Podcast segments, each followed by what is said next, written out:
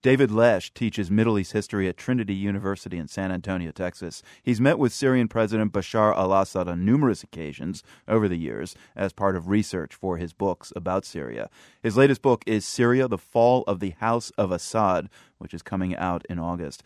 So, David, we're hearing a lot about the Shabiha, a uh, militia group tied to the Assad government. So, they're said to be behind the latest mass killings in central Hama province. Tell us who the Shabiha are.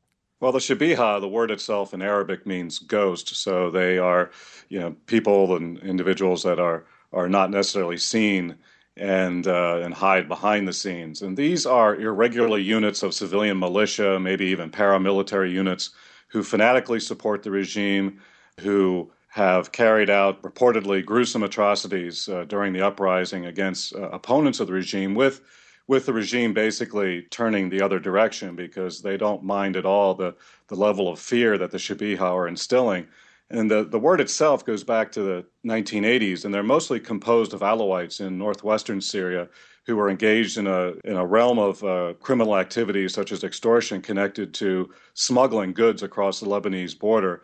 And it seems to be that many of these Alawites, uh, many of them poor, are involved in these activities just to get some sort of salary. Mm. Uh, but they're also fighting from their perspective for their own survival out of the fear that extremist Sunni elements would wipe them out if the Assad regime falls. And of course, the Assad regime's propaganda is saying that exact same thing and, and therefore encouraging the alliance in support of the Shabiha. Mm. So you, you say they fanatically support the regime of Assad, but how closely tied to the Assad government are they? That's a little bit murky. You know, there was a I think there's loose coordination at best. There were stories uh, emerging uh, last year during the early parts of the uprising of Syrian individuals in certain cities. They would get interrogated first by the military, then by intelligence units, and then by the Shabiha, with the interrogation intensifying and, getting, and the people getting more roughed up with each succeeding interrogation. And so that suggests that there's not much coordination, and they appear to be tied to certain elements within the security apparatus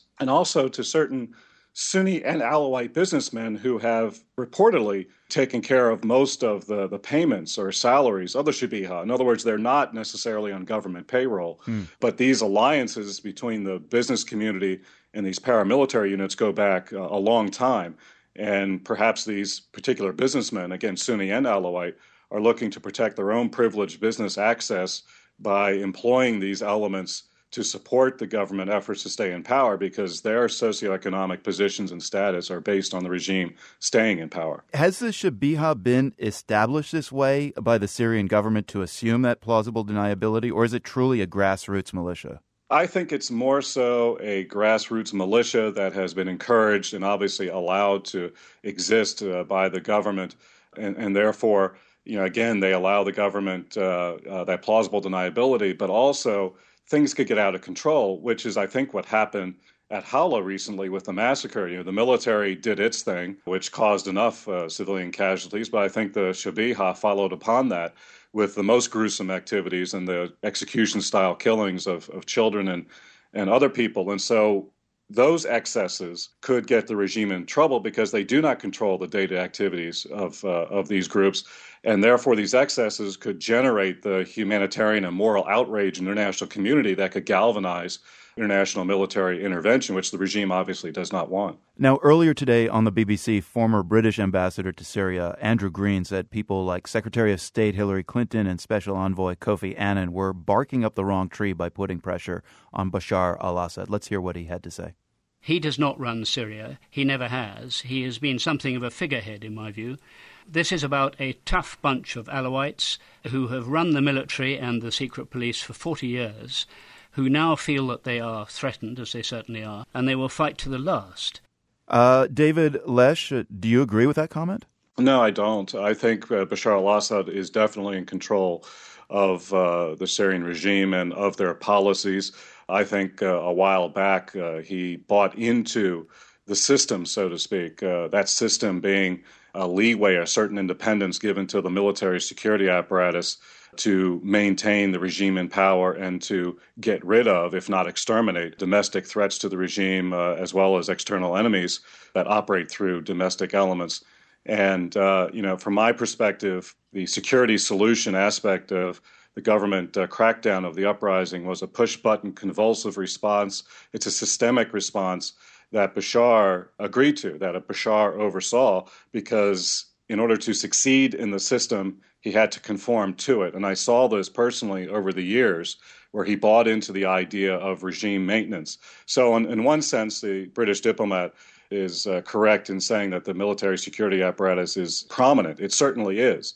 But Bashar al Assad has allowed that, and he has uh, overseen it, and he has countenanced uh, their actions because he believes, I really truly believe, that he thinks that the well being of the country is synonymous with his well being, and therefore the military security apparatus is just following through on the overall parameters of the policy that he laid down. You've met with Assad several times. How does uh, he actually address this control of power issue? Is he defensive at all?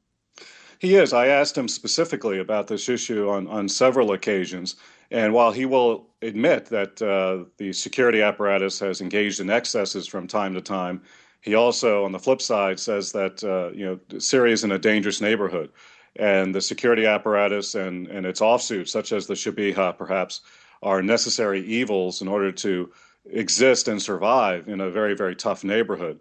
So you know that was always the question: if if the regional international environment becomes more friendly, would he rein in the security state? Uh, would he implement the changes to make uh, Syria much more pluralistic and democratic? But it seems that we never got to that point. And uh, they always certainly had the excuse that there were security threats all around. And, and it's a very paranoid regime to begin with. So they always have that at their ready disposal in order to implement and use the military security apparatus. Have you, David Lesch, in your meetings with Assad, uh, noticed perhaps a, an evolution of his thinking when it comes to his power in Syria? I mean, is there kind of a before and after Assad? Yeah, and for me, it was when I saw him uh, during the 2007 referendum when he was quote unquote ele- reelected for another seven year term. And I met with him, and amid all the pomp and circumstance, which he had eschewed up until that point in terms of support for him and, and outpouring of, of uh, love and fanaticism in terms of uh, supporting him. And you know, he had a very emotional, almost cathartic moment with me in the sense that he believed it all. You know, before that time, I always thought he took it with a grain of salt. After that time, I think uh, you could say that he had uh, drunk the Kool Aid of, of power. At that moment, I remember thinking he's going to be president for life. You know, no longer is he the the humble, self-deprecating you know ruler who accidentally became the president of, of Syria. This is someone who had bought into the whole idea, who was much more comfortable with power and uh, I think was starting to believe all the propaganda surrounding him and all the sycophants who were praising him on a daily basis, which is which is human nature. You know, even the most benevolent of, of dictators, I think, fall into that trap, that aphrodisiac of, of power and authoritarianism that leads them in a direction away from where they originally wanted to go. David Lesch, author of the upcoming book Syria, The Fall of the House of Assad. It's published by Yale University Press and comes out in August. David, great to speak with you. Thank you. Thank you.